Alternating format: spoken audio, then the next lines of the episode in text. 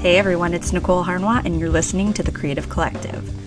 One back and forth in our industry that seems to be as prevalent as the battle of Nikon versus Canon is whether or not the quote, right way, unquote, to run a business is by doing in person sales or by running your business all inclusively. One thing that gets ignored often is the fact that, like practically everything else in life, there isn't one perfect way to do things. I've been in business since the beginning of 2014 when my first daughter was about six months old, and initially I ran my business all inclusively. I was shooting sessions for $100 or $200 and giving my clients all of the images, and while I was happy with the work I was doing and my clients were satisfied, at the end of the year I looked back and I was like, holy crap, I'm not making any money at all. It was a huge punch in the gut.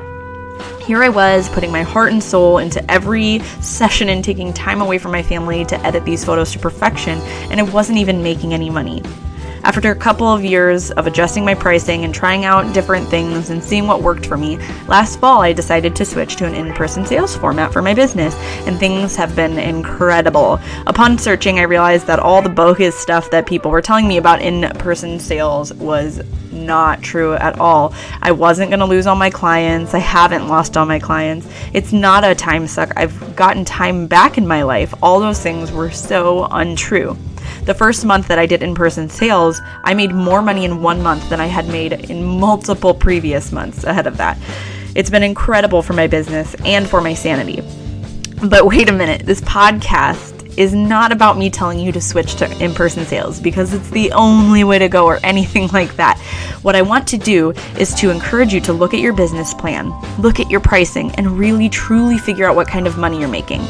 I took my business and decided that this was the amount of money I wanted to make and realized what I needed to get to that point and decided that in person sales was best for my business. But there are tons of women out there doing incredibly well running their businesses with an all inclusive session format.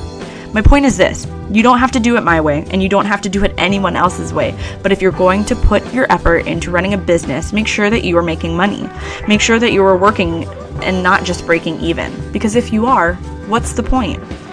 Don't believe the BS that you have to be a starving artist. I promise you that if you're charging $100 or $200 for an entire session, when you factor in the time at the end of the day that you're putting into things, the payoff is not worth the effort that you're putting in. Stop being fearful that you're not worth what you want to charge because I promise you, you are. Understandably, people are always going to want a good deal, but remember, deals are not going to pay your mortgage and they're not going to put groceries in your refrigerator when communities start to realize that no photographer can actually live, live off of a $50 session, there's a shift in the market, and that will be great for everyone.